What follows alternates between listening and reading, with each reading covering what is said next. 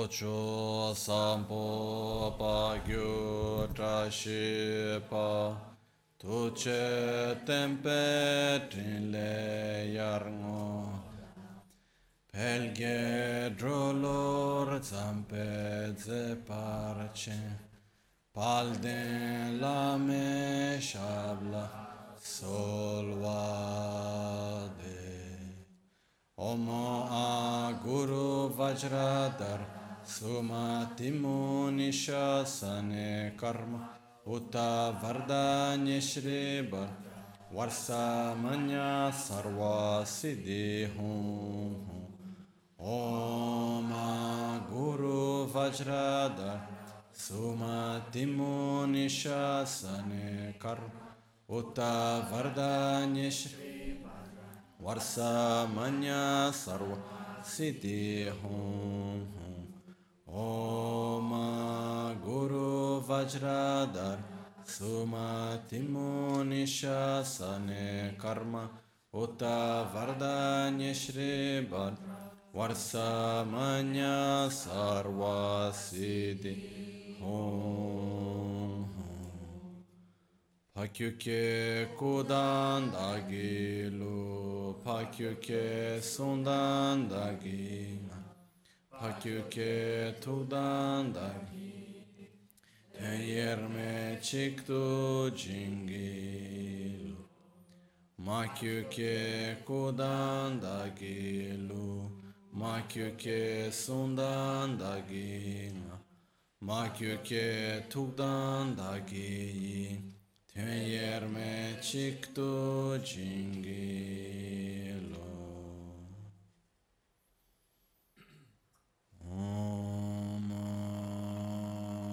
Om Muni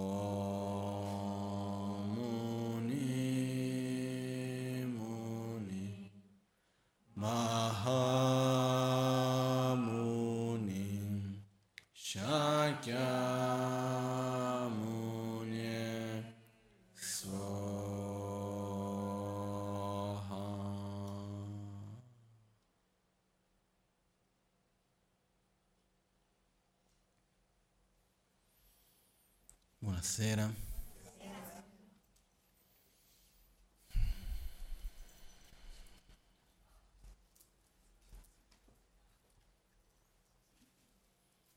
Come dicevo ieri, è sempre un piacere essere qui, anche di più in qualche modo quando passa un po' di tempo.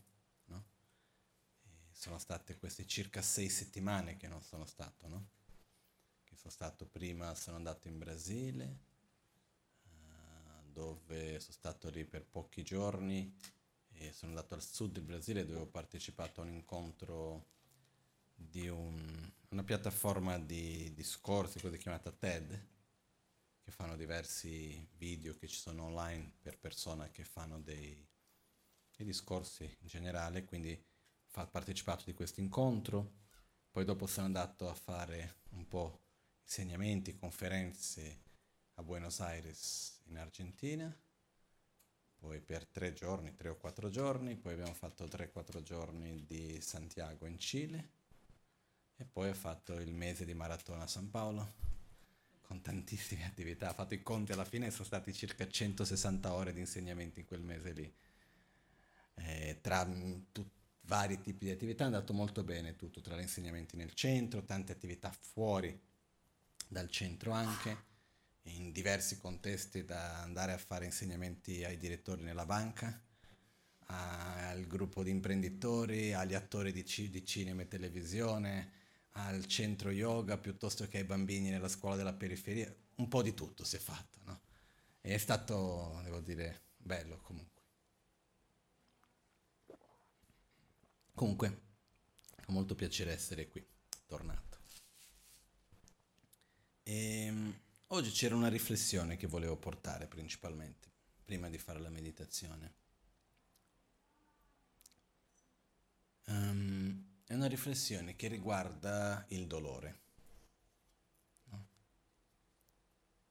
Il dolore nel senso fisico, mentale, emozionale, sociale, ambientale, eccetera, ossia quando qualcosa si manifesta in un modo che non va bene. Quindi questo può succedere nel nostro corpo, che c'è qualcosa del dolore proprio fisico che si manifesta, può succedere mentalmente, emozionalmente, che abbiamo un sentimento, uno stato interiore che non stiamo bene, può essere un luogo che manifesta degli aspetti squilibrati, può essere un aspetto nella società, nell'economia, nei sistemi politici in cui viviamo, ci sono tanti posti dove si possono manifestare questi segni, che a me sono un po' si può chiamare di dolore o se no possiamo anche chiamarli di sintomi. Ci sono dei sintomi che possono sorgere un po' dappertutto.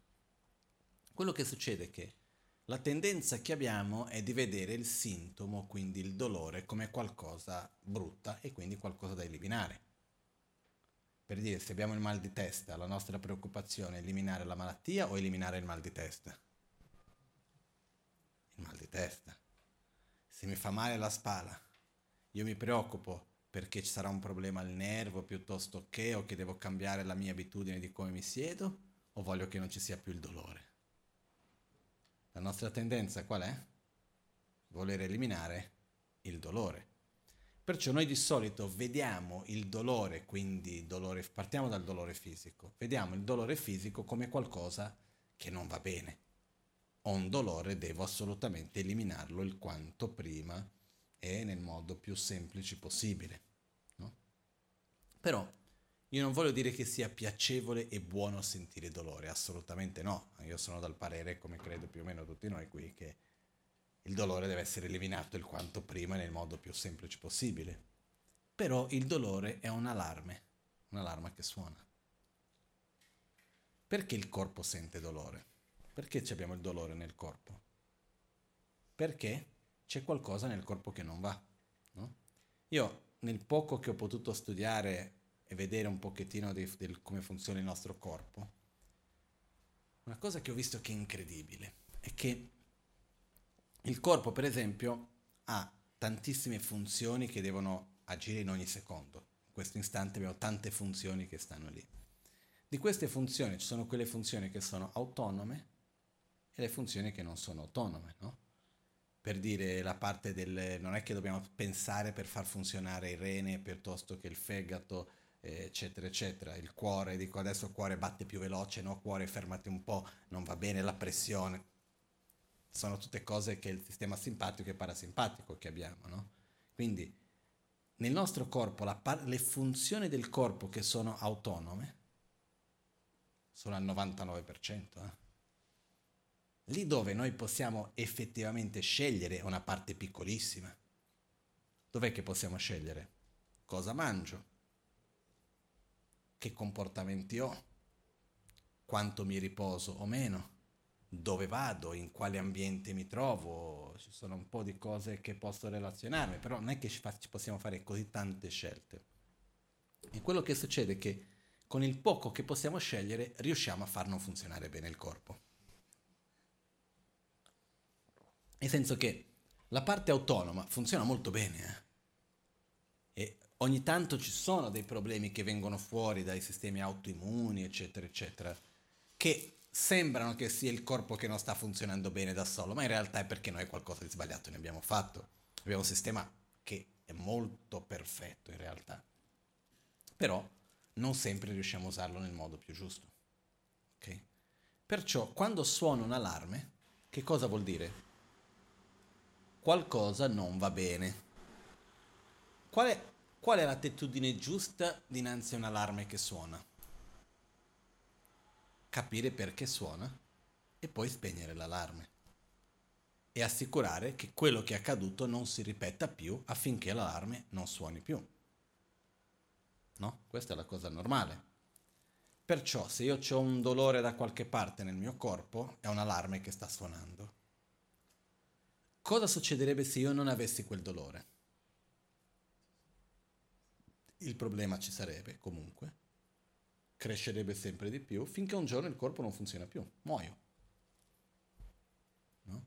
Il dolore fisico in realtà è preziosissimo. Eh? Io ho già visto dei documentari dove fanno vedere questi bambini che nascono con una malattia che non mi ricordo il nome, dove non hanno assolutamente dolore. C'è un pezzo nel corpo che manca e quello che succede è che questi bambini nascono, passano da quando nascono la vita dove non conoscono il dolore. E quello che succede di solito è o hanno una cura veramente molto molto particolare, però la normalità è che con 8-10 anni di età sono già nelle sedie a rotelle tutti completamente rotti. Perché metti la mano sul fuoco, Guarda che bello, esce il fumo. Fra un po' cade il dito. Però non c'è la consapevolezza perché tanto non senti dolore. Per quale ragione quando prendiamo un coltello stiamo attenti? Perché sappiamo che fa male. Quindi stiamo attenti a non tagliarci. Un bambino che mai sentito dolore in vita sua si taglia, guarda, esce una roba rossa. Che problema c'è? Il problema c'è che perdi il sangue, tra un po' muori. Quindi in realtà il dolore è un modo di protezione. È quello che ci insegna a dare i limiti del nostro corpo. E in qualche modo la mia riflessione è che quando nasciamo non è che ci viene dato un manuale, no? Come usare il corpo. Sarebbe molto utile in realtà avere un manuale nella quale ci viene detto guarda questo fa bene, quello non fa bene, state attenti a questa cosa, dovete fare questo affinché possiamo ottenere ci sono diverse tradizioni mediche che hanno sviluppato questi manuali. Di solito non è che noi li conosciamo, la maggioranza di noi. Piano piano impariamo un po' di cose, però qual è il nostro punto di riferimento per imparare come usare questo corpo? Il piacere e il dolore. Faccio una cosa, mi sento bene, ah, questo mi fa bene. Faccio una cosa, mi sento male, questo non mi fa bene. Questo è il nostro riferimento principale che noi abbiamo. Ok? Apro una parentesi veloce su questo. Una cosa che ho imparato che non sapevo prima, quando il corpo però è squilibrato, richiede di più quello che gli fa ancora più male. Quindi, per esempio, quando abbiamo uno, st- uno stato nel quale il nostro corpo perde il suo equilibrio, abbiamo la tendenza di aver voglia di mangiare quello che proprio ci fa più male.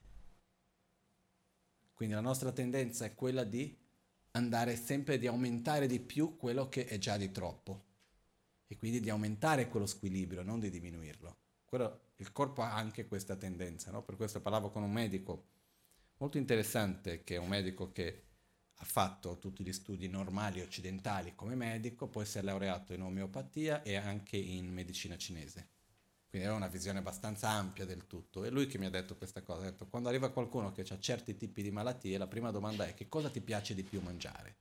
Questo, smetti quello. Perché è quello che stai mangiando di più, che hai più voglia, è quello che in realtà non ti fa bene. Smetti quello e vedi come ti senti.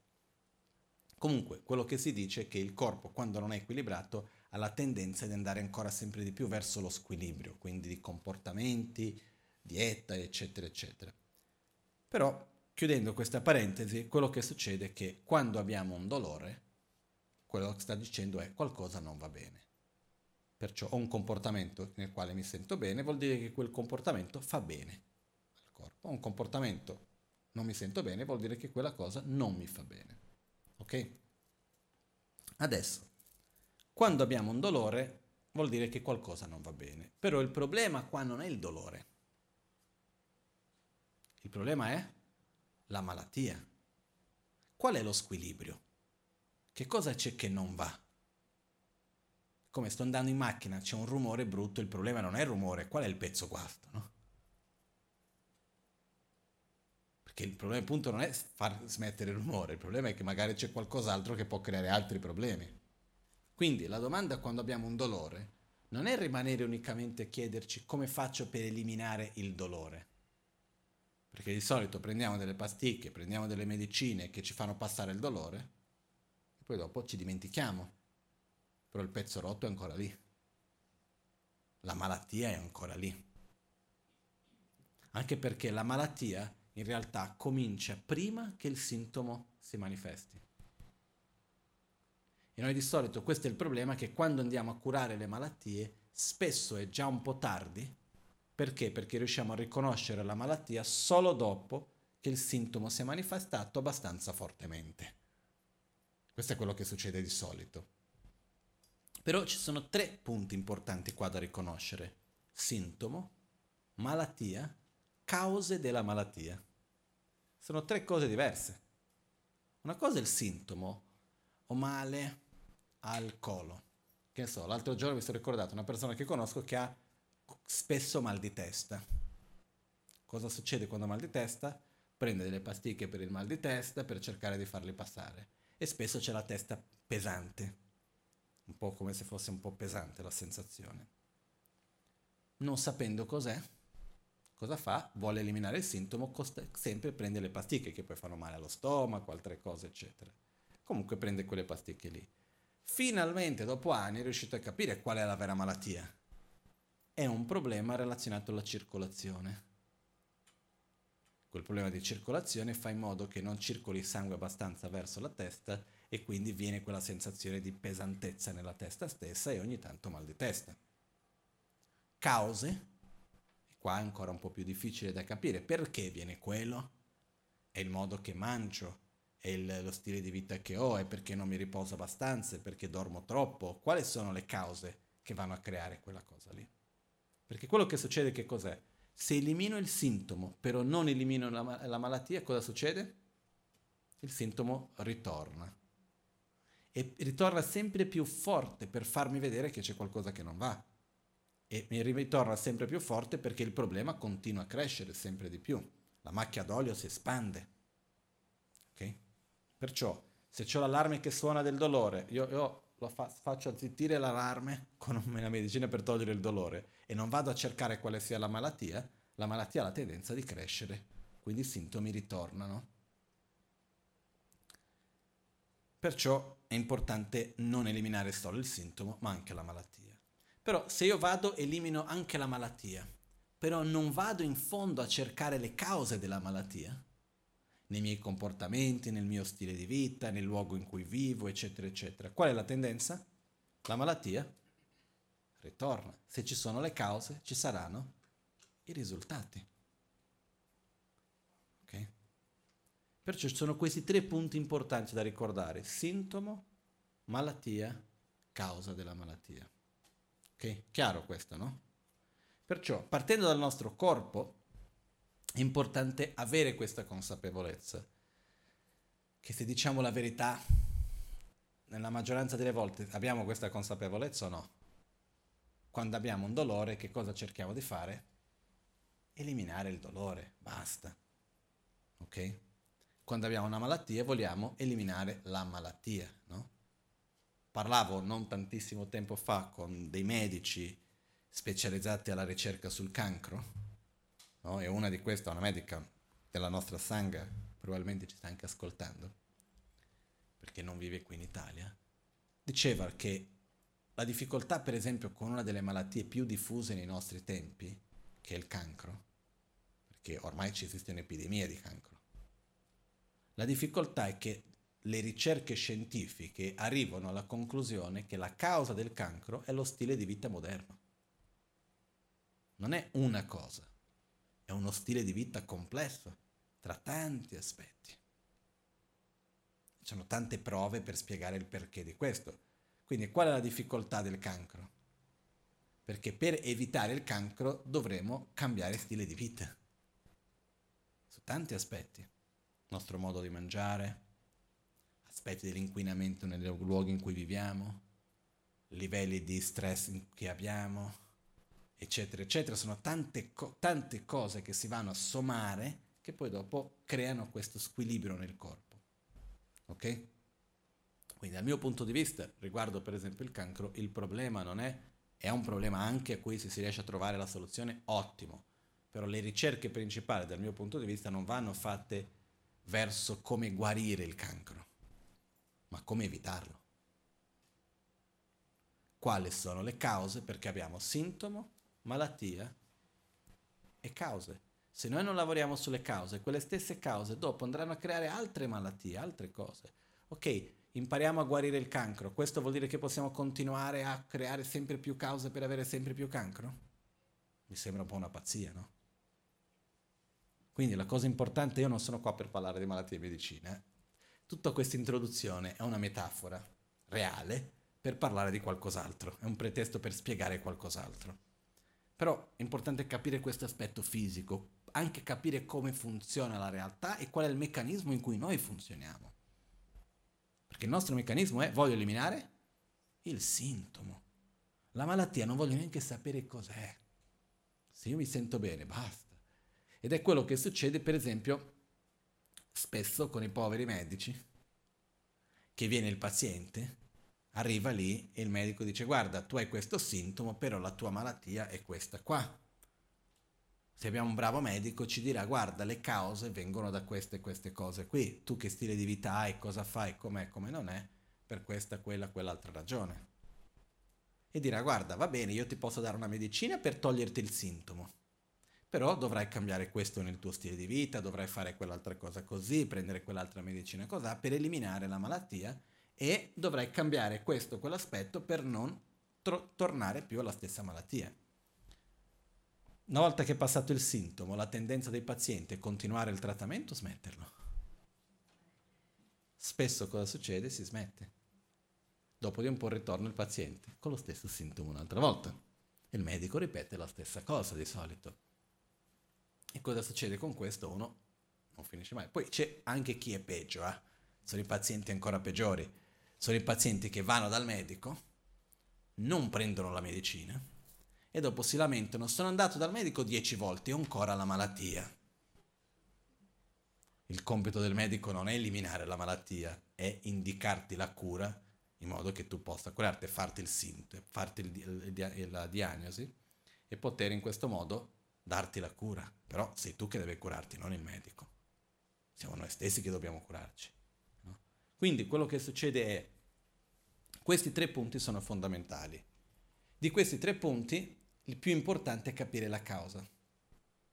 Perché se noi abbiamo un problema fisico è perché c'è qualcosa nel nostro modo di vita, di vita nel nostro stile di vita, che crea quello squilibrio, quella malattia.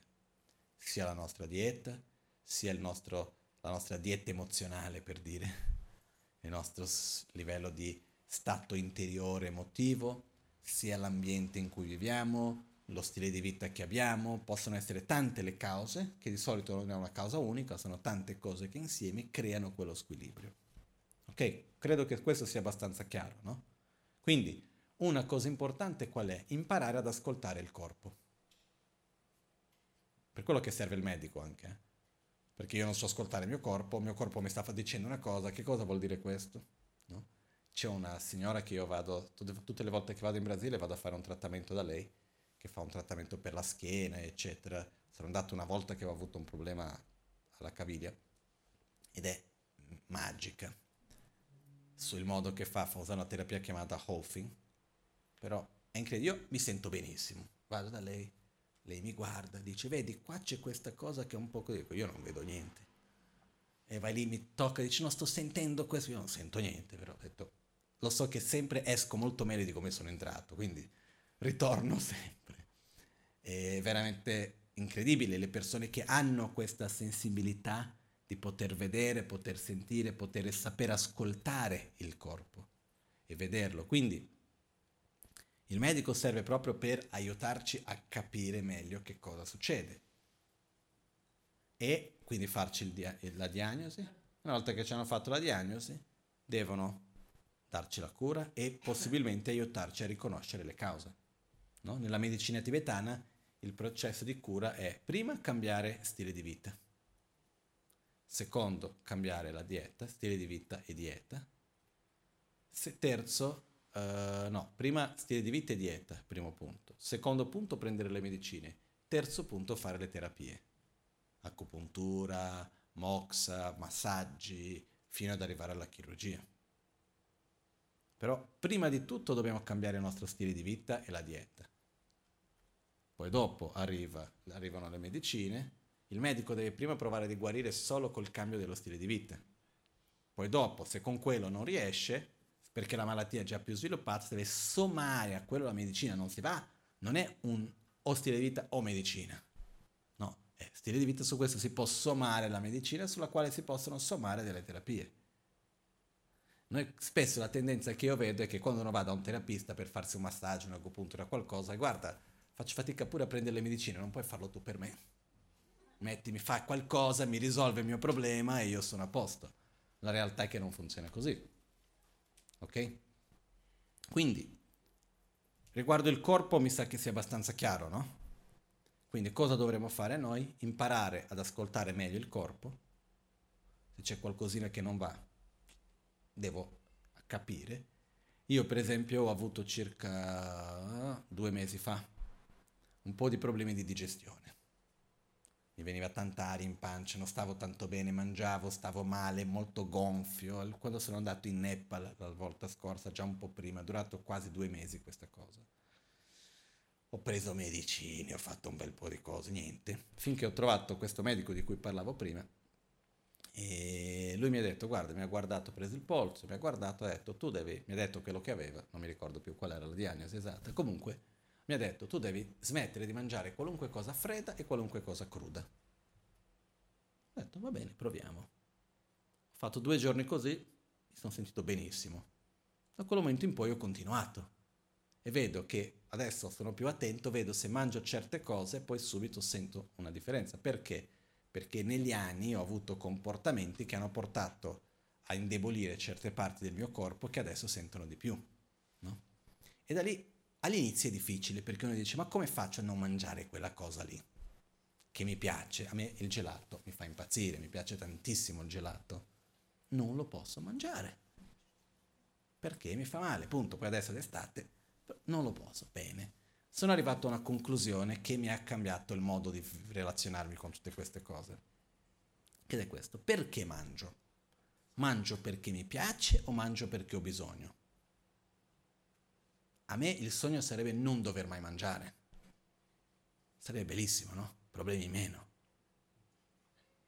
Perciò alla fine perché mangio? Perché ne ho bisogno.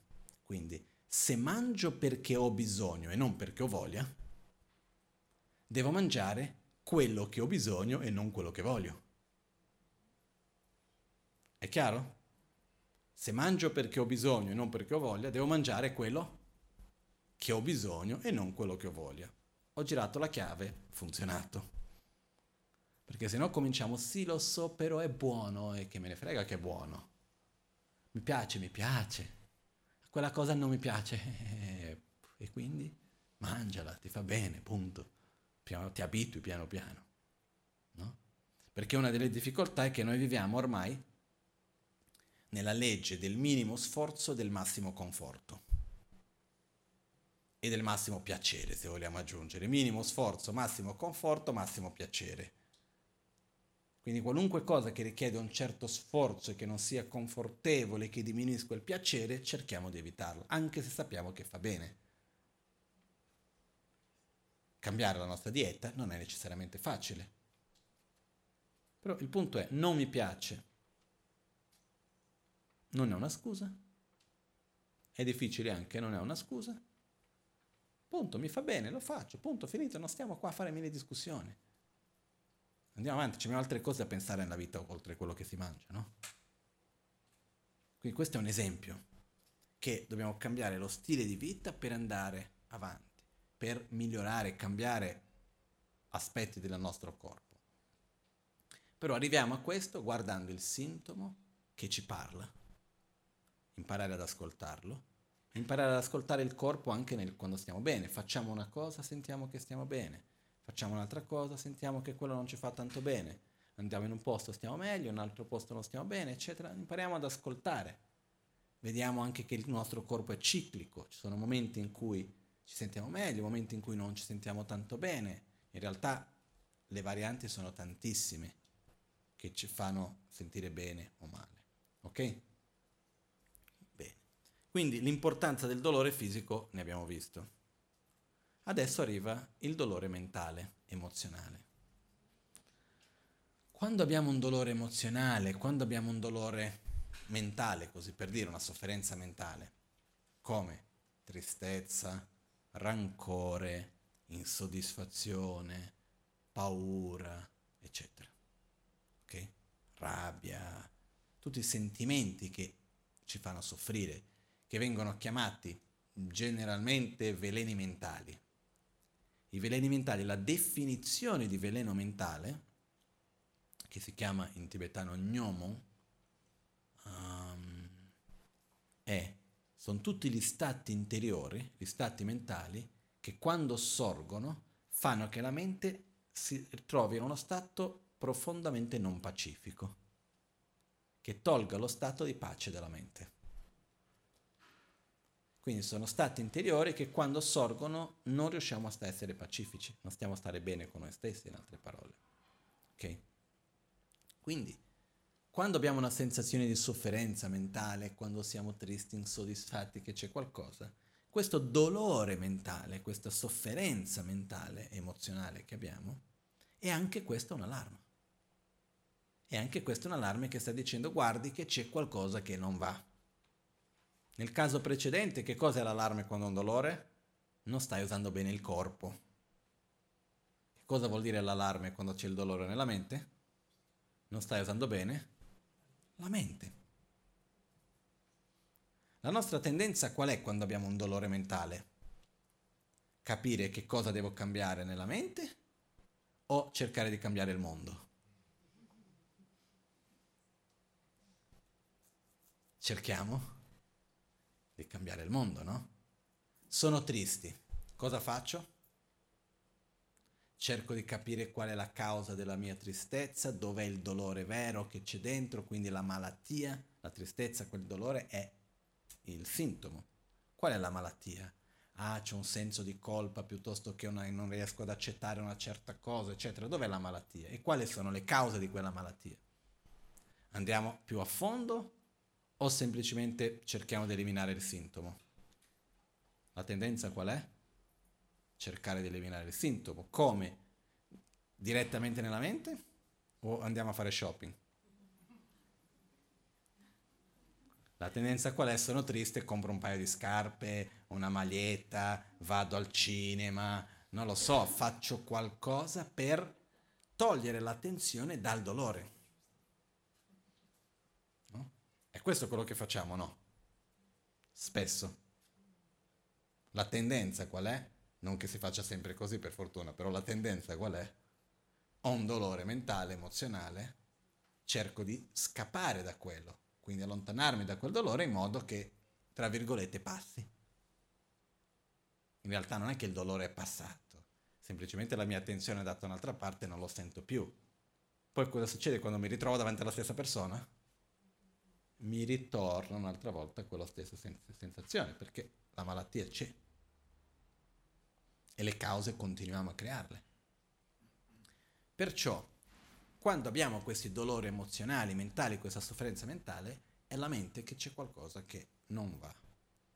Da questo è molto importante cercare di capire che cos'è che non va, quali sono le cause. Già qua è un po' più difficile del corpo, anche perché la maggioranza di noi non siamo preparati per imparare a osservare, capire come funziona la mente, eh, e tutti i nostri meccanismi interni, già col corpo facciamo fatica, con la mente ancora di più. Prima di approfondire su questo punto, un altro esempio. Rapporti umani. Nei rapporti umani ci sono anche dei sintomi,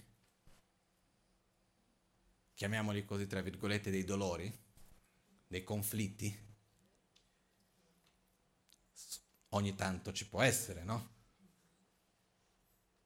Ogni tanto possono esserci momenti senza questi sintomi, volevo dire. Però quello che succede è che di solito ne abbiamo dei sintomi mentre abbiamo un rapporto, no? Perché quante persone ci vogliono perché ci sia un conflitto? Uno in realtà basta. Poi aggiunga, fai, metti due, hai già più conflitti, c'è il mio più il tuo, più il tuo come il mio con te. Ne abbiamo già abbastanza. Perché poi c'è il giorno che io non sto bene per fatti miei e tu dici che cosa ti ho fatto che tu non stai bene. Finché vado a spiegare che non ho fatto niente, quindi se tu non, io non ti ho fatto niente perché stai male con me, perché io sto male per i fatti miei, finché vado a spiegare poi tu dici che quello non è una ragione per star male. E lì andiamo avanti, no? Ma io sono io, se sto male per quello perché sono così, che posso fare? Comunque, questi sono i meccanismi complessi, però anche lì, quando in un rapporto fra due o più persone c'è un sintomo, qualcosa che non va, che cosa vuol dire quello? Che c'è una malattia e che c'è una causa. C'è qualcosa nel modo di relazionarsi fra una persona e l'altra che crea conflitto, che si manifesta nei sintomi di dolore, di conflitto, eccetera, eccetera. Chiaro questo, no? Nella società in cui viviamo ci sono dei sintomi? Sì. Nel nostro sistema politico ci sono dei sintomi? Tanti.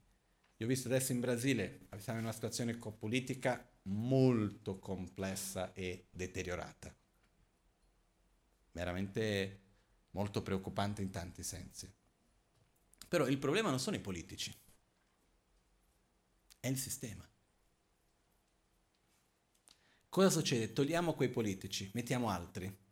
Sarebbe meglio? Momentaneamente sì. Se il sistema continua lo stesso, dopo di un po' cosa succede? Ci troviamo da punto a capo. Una volta qualcuno mi ha detto no perché i corrotti sorgono come i funghi, li tagli tutti dopo di un po' riappaiono. Ma il problema non è i funghi, il problema è l'umidità col sole, eccetera, che fa che i funghi vengano fuori. No? Ho visto un documentario che mi è piaciuto molto, che in inglese si chiama The Truth About Lies, la verità sulle bugie, che è un documentario fatto da un scienziato americano, in realtà israeliano, che vive in America, lavora per la MIT, che è la, una delle importanti università di tecnologia in America, e lui ha fatto tutto uno studio riguardo il rubare e il mentire, non essere corretti, la scorrettezza. E quello che lui ha provato, che ha ritrovato in questo suo studio, prima di tutto lui ha fatto questo studio facendo le stesse prove in più di 40 paesi. E la domanda è, dove le persone mentis- mentono di più e sono più scorrette? La parola in inglese è cheating, che sarebbe fregare. Dov'è che le persone fregano di più e mentono di più? Lui ha fatto Africa del Sud, ha fatto Finlandia, Dinamarca, Stati Uniti, Messico, uh, Giappone, ha fatto un po' dappertutto. Secondo noi c'è una differenza? A principio uno direbbe di sì, la realtà è che no. Se tu prendi il finlandese o il sudafricano piuttosto il messicano, mentono nello stesso modo. E hanno la tendenza per rubare fregare nello stesso modo, quando messi nelle stesse condizioni quello che aumenta sono le condizioni che ci sono. Se c'è qualcuno simile a me che ruba, anch'io ho la tendenza di rubare, se sento il bisogno.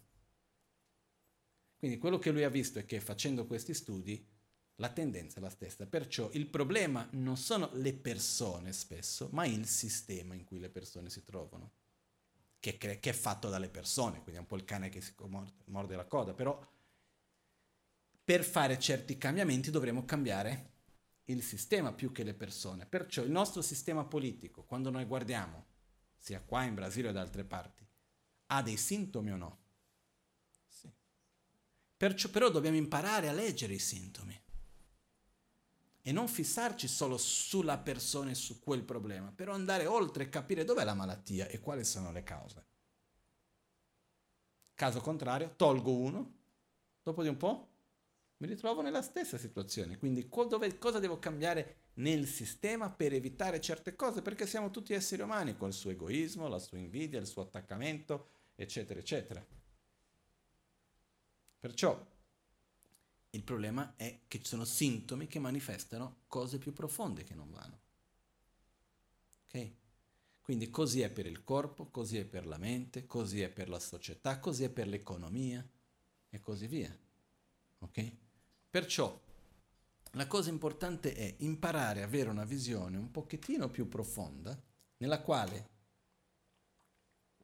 andiamo a cercare le cause, o meglio, andiamo a cercare la malattia, poi capire le cause e dobbiamo eliminare i sintomi momentaneamente perché è comunque qualcosa con il quale non ci sentiamo bene. Però è, non è la priorità. Eliminiamo i sintomi momentaneamente come una cosa più leggera, però l'energia principalmente va messa dove? Per eliminare la malattia e principalmente dopo per eliminare le cause. È facile? No. Perché nella gran maggioranza delle volte le cause sono dei condizionamenti che abbiamo. Sono cose che siamo abituati, che sono profonde dentro di noi. Quindi che ci fanno soffrire, ma che sono difficili da eliminare perché siamo abituati. E diciamo la verità, siamo pigri o non siamo pigri? Secondo me sì. Io almeno sono, e più o meno il 99% di quelli che ho visto fin d'oggi. Sono pochi quelli che ho visto che non sono. Per esempio c'è una persona a cui ho un grande rispetto, si chiama Geshe Tuttenkunsan è venuto già qualche volta qua, è un geshe che vive in India, un po' piccolino, super organizzato. E lui è una persona che ho visto che è una di quelle persone che non, neanche l'ha detto, l'ha già fatto. Ma su tutti i sensi, sulla sua pratica, si sveglia ogni giorno molto presto per meditare, fa mille cose al giorno e non c'è quella cosa di parlare un giorno farò, no. Mi più che parlare, lei l'ha già fatto, avanti sempre, eccetera, eccetera, ma anche con se stesso, no? C'è stato un momento molto difficile della sua vita dove è stato attaccato da tutti i lati, in situazione veramente difficile. Lui cosa ha fatto? Si è messo a fare un ritiro di lettura del sesto capitolo del Bodhisattva Charavatara sulla pazienza. No? È una persona, su questo una, è una delle eccezioni che vedo, però togliendo le eccezioni, la maggioranza di noi siamo pigri. Pigri che cosa vuol dire? facciamo fatica a mettere energia in quello che sappiamo che è buono, però è difficile. Facciamo fatica, vogliamo la vita comoda. Se ci fosse la pasticca per l'illuminazione la compreremmo tutti. Se potessimo eliminare la rabbia, la gelosia, l'invidia e tutto senza dover far fatica, subito. E magari qualcuno ci sta pure aspettando che qualcuno lo inventi, no? Però la realtà è che non c'è, non credo che mai ci sarà. Perciò quello che succede è eliminare il sintomo è facile, eliminare la malattia è difficile, eliminare le cause è molto difficile. Perché richiede più tempo, perché richiede più sforzo, però è possibile. Però per avere una guarigione profonda dobbiamo eliminare il sintomo, la malattia, però anche le cause. Chiaro questo, no? Ok ognuno di noi deve osservare nella propria vita quali sono le cose che vanno bene, quali sono le cose che non vanno bene e cominciare dai sintomi, ricordandoci che i sintomi sono degli amici, non sono dei nemici. Il vero nemico è la malattia e il vero nemico ancora di più è la causa della malattia. La malattia è una conseguenza del nemico.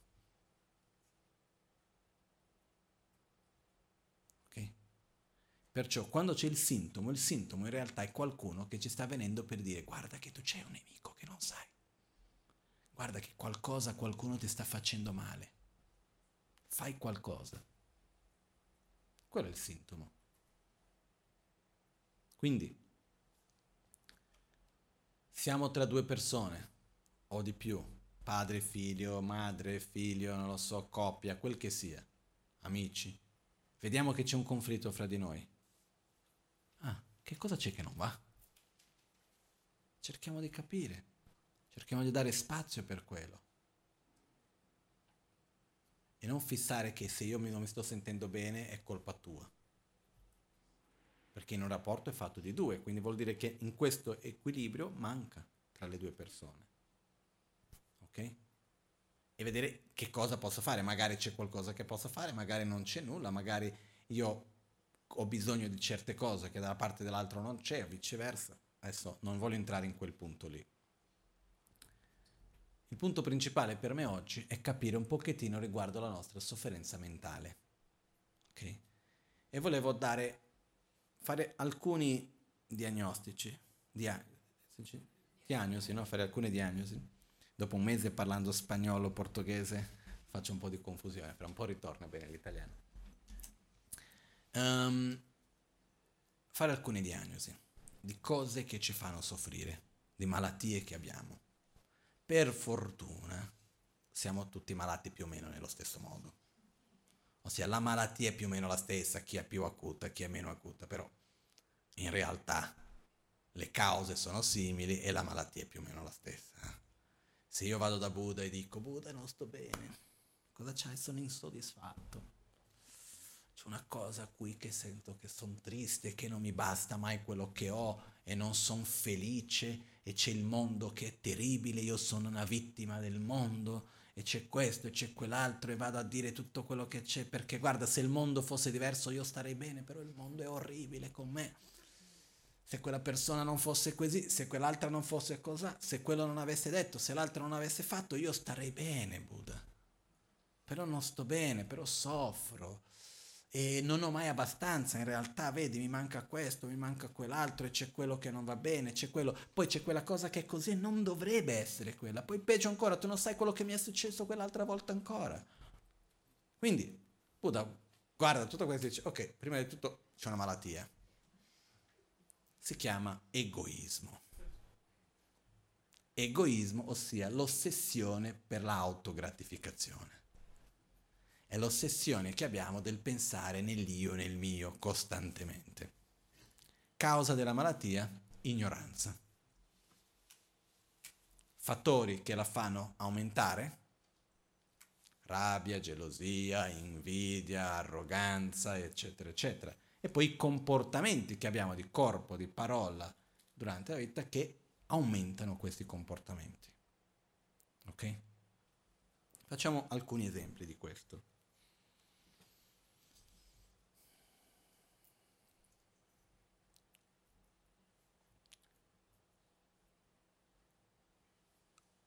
La causa della nostra malattia è la ignoranza.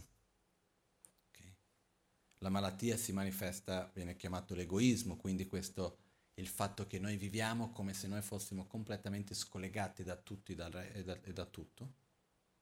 Quindi invece di essere consapevoli che siamo interdipendenti, ci vediamo come essere dipendenti e totalmente separati uno dall'altro. Quindi la mia priorità è il mio bene, la mia felicità. Qualcuno mi dirà, non è vero, per me i miei figli sono più importanti di me. Sì, i tuoi figli. Ricordiamoci sempre che il mio è un'estensione dell'io. Eh? Quindi quello che succede è questa è la mia priorità, è l'io, è il mio. E questo è quello che ci crea conflitti, rabbia, gelosia, invidia, eccetera, che sono poi sintomi che poi manifestano la sofferenza mentale. Parliamo un po' della causa. Perché guarire la malattia è uno sforzo che va fatto, ci sono tanti metodi per farlo, perciò per diminuire la rabbia, diminuire l'invidia, diminuire la gelosia, sviluppare più amore, più compassione, più consapevolezza, più generosità. Tutto questo fa parte del guarire la malattia. Ed è molto importante. Però parliamo un pochettino della causa ancora di più, che è la ignoranza. Per esempio, ignoranza vuol dire vedere qualcosa in un modo diverso di ciò che è. In altre parole, non vederlo. Okay? Prendiamo per esempio l'impermanenza. Se guardiamo questi fiori, okay? se noi ci mettiamo qua ad analizzarli, i fiori sono permanenti o sono impermanenti? In altre parole, i fiori sono costantemente in trasformazione o sono fissi, che non cambiano? Sono costantemente in trasformazione, perciò sono impermanenti. Ok? Quindi questo vuol dire che un giorno i fiori cambieranno? No, vuol dire che stanno sempre cambiando. Però adesso, senza filosofare, senza analizzare, quando guardiamo i fiori, se chiudiamo gli occhi, poi dopo riapriamo e chiudiamo ancora, e che fiori pensiamo di vedere quando apriamo gli occhi? Gli stessi di prima o qualcosa un po' diverso? Gli stessi di prima sono gli stessi? Sì. Da quando abbiamo cominciato la lezione oggi fino adesso, la mia barba è cresciuta, senza filosofare, come percezione? Non credo che qualcuno qua abbia la percezione così precisa di aver misurato i millimetri della barba per capire che è cresciuta quel mezzo millimetro in quest'ora che stiamo insieme. Ok? Quindi che cosa succede? Se noi andiamo a filosofare, ad analizzare, la barba è cresciuta in questa oretta che siamo insieme o no? Credo di sì. Se andiamo ad analizzare, non mai, è mai successo di svegliarmi e la barba è cresciuta da un istante all'altro, ahimè cresce, però è piano piano, no? un giorno dopo l'altro, un'ora dopo l'altro, un secondo dopo l'altro, piano piano, un movimento costante. Però cosa succede? Quando noi vediamo la realtà intorno a noi, appare a noi come se fosse permanente o come se fosse impermanente? Come appare a noi, senza filosofare? Vediamo, ti vedo oggi, chi credo di vedere domani? La stessa persona o qualcuno un po' diverso? La stessa persona. Vado in un luogo, non mi sento bene. Domani devo tornare lì, credo di trovare lo stesso luogo o un luogo un po' diverso? Lo stesso luogo. Vado in un luogo, mi sento bene, devo tornare lì la settimana dopo, credo di trovare lo stesso luogo o un luogo un po' diverso? Lo stesso luogo. Domanda, in questa nostra aspettativa di ritrovare lo stesso, la stessa persona, lo stesso luogo, eccetera, quali sono le probabilità che siamo pienamente soddisfatti? In altre parole, quali sono le probabilità che troveremo effettivamente lo stesso luogo, la stessa persona, tutto uguale? Zero. Ok? Io ti vedo oggi, domani sei la stessa identica persona qualcosina è cambiato? qualcosina è cambiato, ma anche fra mezz'ora, anche fra un secondo, per dire la verità. Okay? Siamo costantemente in trasformazione, la stessa cosa per i luoghi, per le situazioni. Però nel nostro modo di percezione non siamo consapevoli di questa trasformazione costante. Quindi cosa pensiamo noi? Torno domani lì, sarà lo stesso. Perché? Perché ieri era così. Vado a trovare una persona, sarà così. Perché? Perché settimana scorsa era così. Quindi la nostra tendenza qual è? Relazionarci alle cose come se fossero permanenti. In realtà sono impermanenti. Ok? Poi quando qualcosa cambia, è possibile che soffriamo? Vado in un posto, secondo me il posto è bello, mi sento bene, torno lì a un certo momento, non mi sento più nello stesso modo trovo una persona, una persona piacevole, carina, simpatica, a un certo punto non è più la stessa persona carina, simpatica. Uh, mi sveglio un giorno, a un certo punto vedo che c'è un capello bianco. Piuttosto l'altro giorno qualcuno mi ha detto, ah, c'è una barba bianca, è l'età, no? Succede a tutti, voglio dire. Quindi quello che succede che cos'è? Può succedere perché io ho un'aspettativa che la cosa sia in un certo modo, la cosa, la persona, la situazione, il luogo, quel che sia, me stesso. E arrivo a un certo punto nel quale quella persona, quella cosa, quel che sia, non è come io mi aspettavo che fossi. Posso soffrire per quello? Sì. Perché soffro? Perché mi aspettavo che fossi diverso. Noi abbiamo tanti attaccamenti nella nostra vita. Abbiamo attaccamenti per le cose materiali? Sì, direi di sì. No? Se, qual- se, mi per- se perdo qualcosa, se si rompe qualcosa, posso rimanere male? e se guadagno qualcosa posso essere felice. Quindi abbiamo attaccamento alle cose materiali. Abbiamo attaccamento ai piaceri del corpo? Sì. Abbiamo attaccamento alla nostra immagine? Cosa gli altri pensano di noi, eccetera, eccetera? Sì. Però se mettiamo questi tre attaccamenti da una parte, abbiamo attaccamento alle persone? Sì. Mettiamo questi quattro attaccamenti da una parte c'è un attaccamento che secondo me è più grande dei quattro messi insieme, che è il nostro attaccamento alla realtà così come noi vogliamo che sia.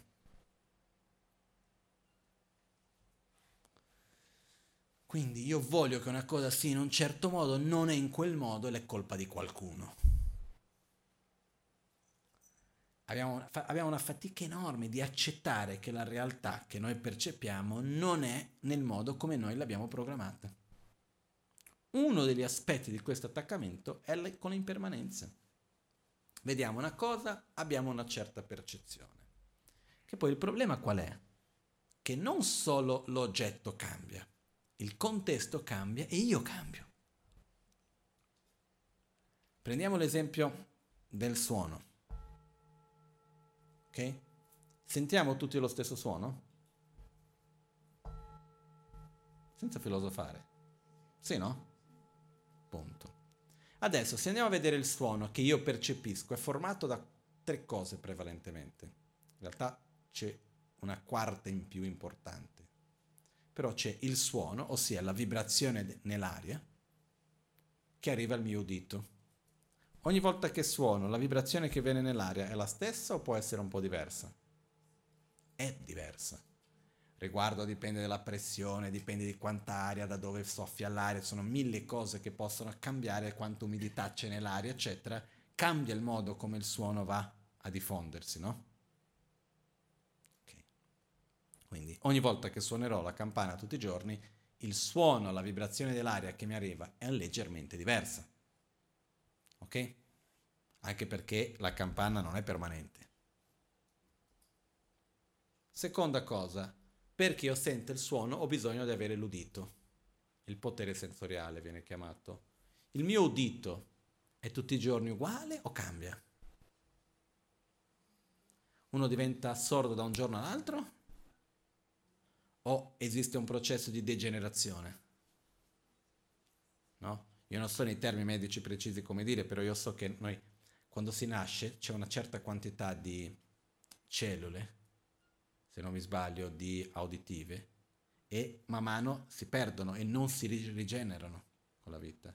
Questo è il pericolo, per esempio, di ascoltare musica o suoni molto alti.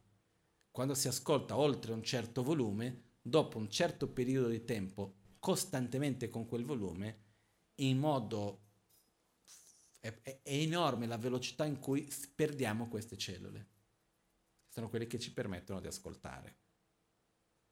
Comunque, il fatto è, il nostro udito è permanente o impermanente?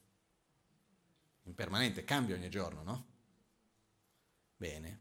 Poi abbiamo la coscienza uditiva è la parte della mente che percepisce il suono. E poi dopo di questo abbiamo il discernimento, che è il nostro punto di vista su che cos'è quel suono. Ok? Il nome che andiamo a dare. Se sento il suono oggi e lo vado a sentire, torno qua in questo posto, suono, prendo la stessa campana e la suono nello stesso modo.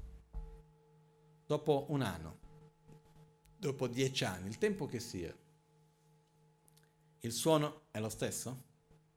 In realtà no, perché non solo la campana è cambiata in qualche modo, l'aria non è la stessa, ma il mio udito non è lo stesso, il mio discernimento non è lo stesso, la mia coscienza sensoriale non è la stessa. Quindi quando noi percepiamo cambiamento è perché l'oggetto cambia e noi cambiamo anche. Non so, avete mai, mai successo di vedere lo stesso film in due momenti diversi e sembrare due film diversi? A me è già capitato sia una cosa che l'altra, vedere un film sembrare orribile, dopo rivederlo sembrare bellissimo, o mi è già successo di vedere un film sembrare bellissimo, dopo rivederlo sembrare orribile. I, gli attori hanno fatto qualcosa di diverso? Hanno fatto una sceneggiatura diversa, un taglio diverso del film? O è lo stesso, diciamo? Però io sono cambiato, no? Il film della vita dipende anche da quello. Quindi non è solo il mondo che cambia, anche noi cambiamo. Quindi qual è la conclusione di questo? Finché io vivo credendo che le cose siano permanenti, soffro. Perché? La sofferenza è un allarme. C'è qualcosa che non va, non sei coerenti con la realtà vivi in un mondo interdipendente, vivi in una realtà impermanente. Abbiamo l'aspettativa, sarà uguale, non è uguale, rimango male. abbiamo l'aspettativa, dovrà essere così, arrivo, non è in quel modo, rimango male. Poi se finisse qui, bene, in realtà non tanto male, diciamo. Però peggio cosa succede? Il presente diventa passato e soffro perché non è stato come io pensavo che doveva essere. Perché cosa succede? Io aspetto che il suono sia in un certo modo, è diverso. Da colpe di qualcuno rimango male. Però poi dopo domani mi ricordo del suono perché quello suono non era il suono giusto, come mai, cosa è successo, chi ha messo mano nella campana, non doveva essere così, eccetera, eccetera, eccetera. Non basta solo quello che soffriamo, andiamo anche a risoffrire. Ok? Quindi questi sono diversi segni della nostra ignoranza. Se noi veramente riusciamo a relazionarci con i fenomeni impermanenti come essendo impermanenti, la sofferenza diminuisce un bel po'. Già, non voglio dire il 50%, ma di sicuro il 20% della nostra sofferenza sparisce. Perché impariamo ad accettare le cose. Ricordiamoci che accettare vuol dire mettere l'energia nella soluzione e non nel problema. Non rimanere attaccati al problema, ma sì mettere energia nella soluzione. Ossia, se le cose sono in un certo modo, perché sono così? Perché cause e condizioni si sono create. Perché esiste una trasformazione costante fuori di me, dentro di me e nell'insieme del tutto si percepisce questo cambiamento e non c'è niente di male. Per fortuna siamo impermanenti. Perché è quello che ci permette di trasformare in un modo positivo. Perché le cose cambiano perché interagiscono. Perciò se creo un'interazione positiva posso creare un cambiamento positivo. Ok? E questo è un esempio che la causa della malattia del dolore qual è? Uno di questi? La ignoranza di aggrapparci a fenomeni impermanenti come se fossero permanenti. È facile cambiare questo? No. Possibile? Sì. Riflettere sempre di più, osservare la realtà, osservare la nostra mente che si aggrappa alla realtà come se fosse permanente, quello è molto importante. Dobbiamo vedere in noi stessi il comportamento che non va per poter cambiarlo. Perché non dobbiamo cambiare l'idea generale di impermanenza, di aggrapparsi alla permanenza, no, è la mia è il mio aggrapparsi alla permanenza che devo cambiare, di ciò che è impermanente. Quello che va cambiato. Questo è un esempio. No? Un altro esempio è, viviamo in una realtà oggettiva o soggettiva? È soggettiva, no? Per dire, abbiamo fatto l'esempio prima del suono, facciamo l'esempio del fiore riusciamo tutti a vedere questo fiore, più o meno tutti credo. Ok? Prendiamo questi fiori qua, belli fiori, vediamo tutto il fiore. L'oggetto sensoriale, ossia la forma del fiore, che arriva ai nostri occhi, è la stessa per tutti o è leggermente diversa? È diversa perché che cosa arriva agli occhi? Luce, che va sull'oggetto e riflette negli occhi. È la stessa che arriva a ognuno? No, abbiamo posizioni diverse, per me sembra più grande, perché più lontano sembra più piccolo, eccetera, eccetera. Ok? Il potere sensoriale della vista è uguale o diverso per ognuno di noi? Già se mi tolgo gli occhiali vedo qualcos'altro. Quindi, quello che succede che cos'è? È diverso. Ok? E la coscienza visiva è uguale o diversa alla nostra? È diversa e ancora di più il discernimento, sia il nome che andiamo a dare, fiore rosso, è uguale o è diverso? Diverso ancora di più. Perciò l'esperienza che ho io davanti a questo oggetto, di quella che hai tu, è la stessa o è diversa? È diversa. E così è per tutto. Non c'è nulla che venga vissuto nello stesso identico modo da due persone. Mi dispiace, ma è la verità. È fatto. Ok?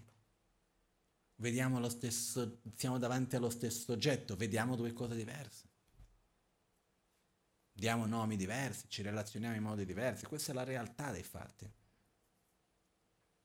Okay? Qui, ritorno dopo di un po' di tempo a vedere lo stesso fiore. Io sono cambiato, la mia esperienza del fiore è diversa? Sì. Perché la realtà è soggettiva, nel senso non solo che dipende dall'osservatore, ma dipende da un osservatore che è impermanente, che cambia ogni volta. Quindi l'asper- l'esperienza della realtà cambia anche. Cosa succede se mi sveglio al mattino di malumore? Può succedere che vedo le cose tutte un po', un po brutte? O per esempio, sono innamorato di te e vedo tutte le cose che ti riguardano come cose belle?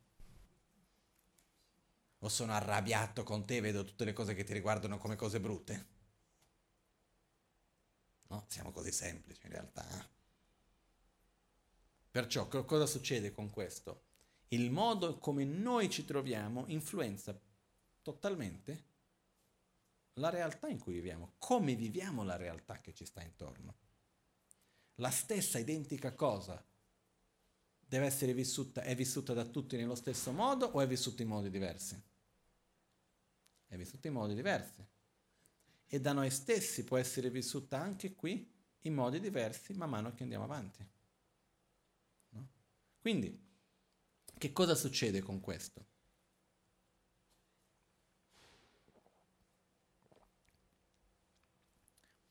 sono diverse situazioni, attitudini, um, oggetti, comportamenti, situazioni che viviamo nella vita che non ci piacciono. Ok? Credo che tutti noi facciamo, abbiamo una lunga lista, no? Se prendiamo per ognuno di noi cose che ci succedono, che ci sono successe, di comportamenti di persone, di aspetti della società, di ogni genere che non ci piacciono, che ci hanno fatto soffrire, che ci fanno soffrire, che non vogliamo rivivere, eccetera, abbiamo una lunga lista. Ok. Quando osserviamo queste cose, per noi sono cose brutte, negative, cause di sofferenza perché sono così? O quella cosa mi fa soffrire perché io vado ad attribuire un certo valore, una certa caratteristica, perché io mi relaziono in un certo modo? Come facciamo di solito? Perché? Sono così. Quando in realtà nulla esiste unicamente in un modo oggettivo. Non sto dicendo che la realtà non esiste, però non esiste in un modo oggettivo, autonomo, indipendente, intrinseco. Dipende dall'osservatore come vado a vivere ogni cosa il mondo che io vivo è un riflesso di chi sono. Normale.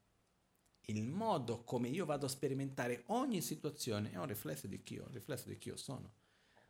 L'esempio per me di questo classico è quello che ho raccontato prima di andare in Brasile, del monaco che è finito in prigione. No? Per me è un esempio classico. Questo monaco, che non mi ricordo il suo nome adesso, non credo che mi ricorderò mai perché una volta mi è stato detto e già mi sono dimenticato, quindi difficilmente mi ricorderò. Però questo monaco, 1959, esce dal Tibet, si trova al nord dell'India, facendo una lunga storia breve, aveva dei discepoli, eh, però a un certo punto va a fare un ritiro solitario in mezzo alla montagna. È lì a fare il suo ritiro, un giorno stava camminando in mezzo al bosco alla foresta viene beccato preso dai militari dei servizi segreti indiani. Credono che lui sia una spia pakistana. Gli fanno l'interrogatorio, lui non parlava una parola di inglese, una parola di hindi, hindi o di qualunque lingua che loro capissero. Credono che lui sia una spia, lo mettono in prigione. In monastero vanno a cer- trovarlo un giorno, non lo trovano più, credono che lui sia stato ucciso da qualche animale selvaggio del bosco fanno tutte le puge per i 49 giorni dopo la morte, uh, vivono, i suoi discepoli sono lì a piangere, tutto, ah, nostro maestro è morto, ah, di qua, di là, fanno tutto per la morte di questo monaco. Fatto sta che lui viene messo in prigione, dove rimane imprigionato per quattro anni. In realtà però lui torna al monastero solo sei anni dopo. Perché? Quando lui è stato messo in prigione, lui racconta dopo, quando è tornato sei anni dopo, e quando arriva tutti quelli che lo vedono dicono ma questo sembra quasi un zombie, uno tornato dai morti perché tutti erano sicuri che lui fosse morto. E lui dice, no, io ho fatto il mio ritiro, sono stato molto bene. Che cosa ti è successo? No, a un certo punto mi hanno messo in prigione e quando mi hanno messo lì dentro ho visto che c'era un posto dove potevo stare che mi proteggeva dal freddo e mi davano da mangiare tre volte al giorno, due volte o tre volte al giorno. Meglio di così cosa posso voler? Era prima in mezzo alla caverna, dove dovevo andare a cercare il cibo, eccetera. Detto, mi danno da mangiare, sono in un posto al sicuro, rimango qui. Dopo quattro anni hanno detto puoi andare. Lui non voleva mica, lo mettevano fuori, lui correva dietro la prigione, ritornava dentro. Ed è stato lì in totale per altri due anni in più. L'hanno messo in un angolo della prigione dove quando voleva poteva andare via. È rimasto per altri due anni. Perché non aveva finito ancora il suo ritiro. Perciò quello che voglio dire è la maggioranza di noi, se ci trovassimo nella stessa situazione, avremmo ringraziato perché ci davano da mangiare, ma avremmo fatto la tragedia, l'inferno sulla terra, voglio morire. Non so quale livello, però credo più nel secondo, no? Quindi quello che succede è, dipendendo dallo stato interiore di ognuno di noi, il mondo viene vissuto in un modo completamente diverso. Le stesse situazioni, le stesse cose, eccetera, eccetera. Questo che cosa vuol dire? È una realtà soggettiva, dipende da come noi siamo per come noi viviamo la realtà. Siamo totalmente influenzati dalla visione di mondo che abbiamo, del paradigma nel quale viviamo. Ok? Perciò noi soffriamo perché le cose sono in un certo modo? Sì. Ma questo sono in un certo modo, se andiamo ad analizzare, sono veramente in quel modo lì o sono in quel modo perché io li vivo in quel modo e ci sarebbero modi diversi di poter sperimentarli e viverli. Ci sarebbero modi diversi. Quello che succede è che quando riusciamo a capire un pochettino questo meccanismo della nostra mente, riusciamo gradualmente a capire che viviamo in una realtà interdipendente, ossia che dipende anche dall'osservatore e dall'oggetto che viene osservato che nulla esiste per noi indipendentemente dal valore che noi stessi andiamo ad attribuire, non è una cosa concettuale, è qualcosa di molto più profondo. Tanti dei nostri problemi diminuiscono. Quindi la malattia della rabbia, l'invidia, la gelosia, l'egoismo principalmente, qual è la causa? L'ignoranza. Vedere ciò che è impermanente come se fosse permanente, vedere ciò che è interdipendente come se fosse di esistenza propria, autonoma, intrinseca, in altre parole, vedere la realtà soggettiva come se fosse oggettiva. Queste sono le cause della nostra sofferenza. Ci sono altre ancora come forme di ignoranza, però prevalentemente sono queste. Quindi, quando noi soffriamo, invece di stare a incolpare il mondo intorno a noi, che non è altro che una condizione tramite la quale la malattia si manifesta e vengono fuori i sintomi. Dobbiamo cercare di capire qual è la malattia e capire quali sono le cause della malattia, sforzarci per eliminare la malattia ed eliminare le cause della malattia. È chiaro, se io sono in pieno in mezzo al sintomo non riuscirò a avere spazio per osservare la malattia e le cause. Devo prima uscire dal sintomo per mettere energia per eliminare la malattia, per poi dopo mettere l'energia per eliminare le cause della malattia. Questo è un po' il percorso del Dharma, un po' il percorso che Buddha ci insegna. Però uno dei, uno dei punti chiavi alla partenza è dire, quando non mi sento bene, dire questo è un sintomo. Che cosa c'è che non va? Perché sento così? Vedremo che grande parte delle volte è perché abbiamo un'aspettativa abbiamo la tendenza incredibile di paragonare la realtà che viviamo nel presente con una realtà che abbiamo vissuto nel passato o che abbiamo immaginato che avremmo vissuto nel futuro. Non so se è chiaro questo. No? Un esercizio molto bello da fare è di vivere, cercare di vivere il presente senza paragonarlo con nulla nel passato.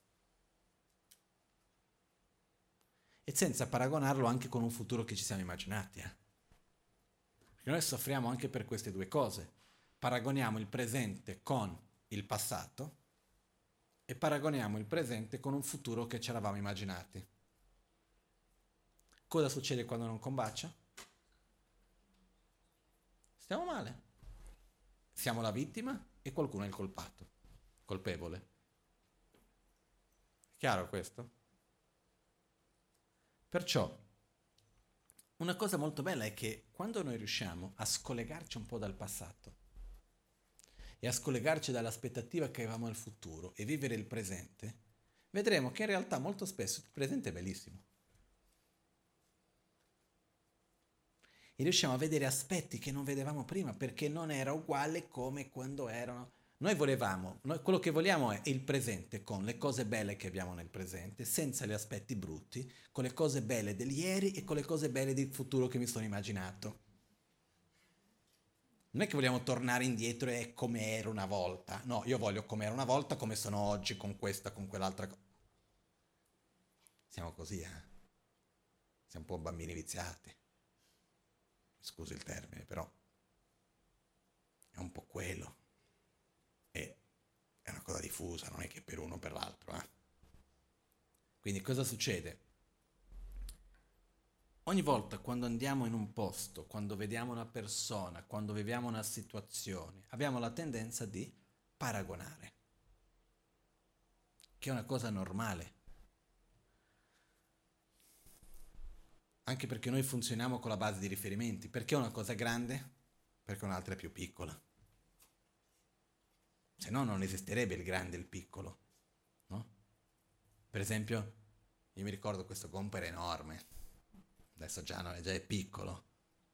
Uh, e se noi andiamo a vedere, l'altro giorno ho letto una notizia nel sito della BBC che diceva che c'è un, un telescopio, che non mi ricordo il nome, che ha trovato pianeti nel nostro, uh, nostro non nel sistema solare, nella nostra galassia, ha trovato qualcosa come 10.000 pianeti che abbiano misure e caratteristiche simili alla Terra. E, una, e credono che esistano circa 10 miliardi. Se mi ricordo i numeri bene, però non fa nessuna differenza, 1, 10, cambia poco. Mi ricordo che era qualcosa come 10 miliardi di pianeti nella nostra galassia, solo nella nostra galassia, che abbiano caratteristiche e misure simili alla Terra. Se cominciamo a pensare in questo, il nostro pianeta è grande o piccolo? Minuscolo. La nostra città? Più piccolo ancora. Io? Più piccolo ancora. La mia unghia? Più piccola ancora. Adesso guardiamo la unghia. E immaginiamo che cominciamo a dividere la unghia, entrare dentro. Ok? Prima abbiamo visto se, se io vado a espandere, dalla unghia arrivo al corpo, arrivo alla casa, arrivo alla città, arrivo al pianeta, arrivo al sistema solare, arrivo alla galassia, arrivo all'universo, multiverso, che ne so io quel che sia, e la unghia è non piccola, quasi insignificante, quasi inesistente, minuscola. Ok? Quella stessa unghia, la guardiamo bene. Invece di espandere, uso una parola che non esiste, però passa bene l'idea. Andiamo a inspandere. Ok? Andiamo a dividere. Andare dentro, dentro, dentro, come se fosse con un microscopio. Andare sempre più dentro, sempre più dentro, sempre più dentro. Dividere, dividere, dividere. Quanto posso inspandere? Infinito. Quanto spazio c'è? Quale spazio è più grande? Quello che c'è fuori o quello che c'è dentro? Quale infinito è più grande? Quello di fuori o quello di dentro? In realtà lo stesso, perché infinito è uguale a infinito. Quindi, in altre parole, quando io vado a guardare dentro, dentro, dentro, dentro, dentro e vado a vedere la molecola, l'atomo, la, la, il nucleo dell'atomo e vado ancora a dividere, dividere, dividere, entrare sempre di più, di più, di più, l'unghia diventa enorme. Basta pensare che in questo nostro corpo eh, esistono più batterie che esseri umani in questo pianeta. No? Ho letto l'altro giorno una cosa che diceva che nel corpo umano, ho sentito più che letto, nel congresso che diceva che nel corpo umano dell'uomo in media del corpo di un uomo sono 40 kg di batteri. Nel corpo di una donna sono circa 30 kg di batteri. Dopo diciamo mio corpo, è una colonia di esseri. Però quello che succede è che questo solo per dire come che in realtà se andiamo a venire nel micro, questo corpo è un universo, è enorme. Se andiamo dentro, dentro, dentro, l'unghia è enorme. Dipende tutto dal riferimento. Quindi noi inevitabilmente dobbiamo bisogno di riferimenti per capire se una cosa è buona o è brutta, se è bella o è brutta, se è grande o piccola, eccetera, eccetera. Però possiamo scegliere i riferimenti. E un esercizio per permetterci di scegliere i riferimenti è cercare di guardare senza riferimenti. Inevitabilmente andremo a cercarli, abbiamo bisogno di riferimenti, però quando ci togliamo i riferimenti è come se vedessimo che ci sono tante possibilità. E un'esperienza molto bella è poter vedere il presente senza paragonarlo con il passato o con un futuro che ci siamo immaginati. O con un futuro che immaginiamo ancora. Sì, è bello, però potrebbe essere meglio, chissà domani sarà meglio. Quindi già non vivo al pieno quello che sono adesso. Sì, è bello, però potrebbe essere meglio se fosse come una volta questo, quello, quell'altro. Già non lo viviamo al pieno. È sempre così. Perciò, così è riguardo il passato e il futuro, così è riguardo una cosa, un'altra. No, questa cosa è bella, però sai che c'è una più bella ancora. Quindi già non lo vivo bene. Questa cosa è così, però sai che c'è un'altra che potrebbe essere. Quindi abbiamo la tendenza sempre di paragonare. E questo spesso non ci va bene. Quindi ancora qui un'altra volta, se è grande o piccolo, se è bello o brutto, eccetera, eccetera, sono cose oggettive o sono cose soggettive? Sono soggettive. Questo non vuol dire che il buono e il cattivo non esista, nel senso che qualunque cosa è buona, qualunque cosa cattiva dipende come tu lo vivi. Non è proprio così. Ok? Perché se una cosa è positiva o negativa, ciò che è positivo vuol dire ciò che ha le capacità di generare gioia e felicità, ciò che è negativo è ciò che crea sofferenza. Se c'è qualcosa che crea tanta sofferenza e non crea nessuna gioia e felicità, anche se io dico quella è una cosa positiva, è una visione erronea. Perché io posso attribuire valori a, a parti che non possono sostenere quel valore lì. Non so se è chiaro questo. Se io vado e dico questo è una ciotola, va bene. Se dico che questo è una pentola, quasi quasi ci sta ancora. Se dico che questo è un casco, un cappello, può starci pure. Se dico che questo è un vaso per mettere una pianta, ci sta anche. Se dico che la ciotola per mettere l'acqua per il cane, va bene anche. Però se vado a dire che questa è una torta al cioccolato, per il quanto io ci creda profondamente che è una torta al cioccolato, non lo è. Perché? Perché non riesce a sostenere le sue caratteristiche e funzioni. Ok? Perciò esiste anche la percezione erronea della realtà, tra cui la percezione che la realtà sia autonoma, indipendente, solida. Quindi quello che voglio dire è, quando noi soffriamo, se noi andiamo a vedere in fondo, spesso la sofferenza non è perché ciò è accaduto, perché questo è così o perché quello è così, è perché siamo ignoranti. Posso togliere quello spesso che ho detto prima e mettere un sempre, però per essere più dolci mettiamolo spesso, no? È quello che succede. Soffriamo fisicamente perché c'è qualcosa che non va nel corpo, soffriamo mentalmente perché c'è il nostro modo di vivere la realtà interiormente non è coerente con la realtà e perciò soffriamo. Se noi accettiamo che viviamo in una realtà soggettiva, interdipendente, complessa, impermanente, nella quale le cose non sono e non saranno mai così come io voglio. Ma sì, io mi devo adattare alla realtà in ogni momento, cercando di vivere l'interdipendenza positiva nel miglior modo che posso, o meglio, vivere l'interdipendenza nel miglior modo che posso, creare sempre un'interdipendenza positiva. In questo modo posso fare in modo che le cose vadano in una certa direzione bene. quello che è principalmente il nostro obiettivo. Creiamo questa interdipendenza come? Con la mente, con la parola e con il corpo. Con le, atti- con le, azioni che facciamo ogni giorno, con i comportamenti che abbiamo, anche perché la nostra mente è composta da comportamenti, da abitudini. Quindi più ripetiamo una cosa, più facile quella cosa diventa, sia nel senso positivo che nel senso negativo. No? E la cosa bella è proprio perché siamo interdipendenti. Quindi questo ci dà una possibilità enorme di cambiare qualunque cosa. Ok? Quindi per concludere questo punto è, ricordiamoci che ci sono tre cose, sintomo, malattia e cause. Dobbiamo eliminare il sintomo, però dobbiamo guarire la malattia ed eliminare le cause. Caso contrario ritorneranno sempre. Così è per il corpo, così è per la mente, così è per l'ambiente, così è per la società, così è per l'economia, così è per il sistema politico e per qualunque altra cosa. Ok? Ed è per questo che serve il medico. Nel sentiero spirituale serve il guru, qualcuno che sappia farci la, la diagnosi.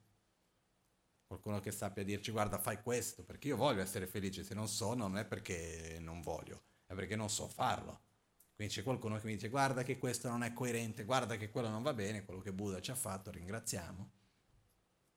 Ci sono tanti altri maestri che hanno fatto similmente anche. Però questa è la guida spirituale, è come un medico, quello che ci viene a fare la diagnosi e la cura. Quello. Ok? Però ricordiamoci che la cura non è sempre piacevole. Non è mai stata e non credo che mai sarà però è molto meglio che rimanere a continuare a creare le cause per la malattia. Ok? Facciamo adesso la pratica dell'autoguarigione, di meditazione. All'alba o al tramonto, di notte o durante il giorno, possano i tre gioielli concederci le loro benedizioni, possano aiutarci ad ottenere tutte le realizzazioni e cospargere il sentiero della nostra vita con molti segni di buon auspicio.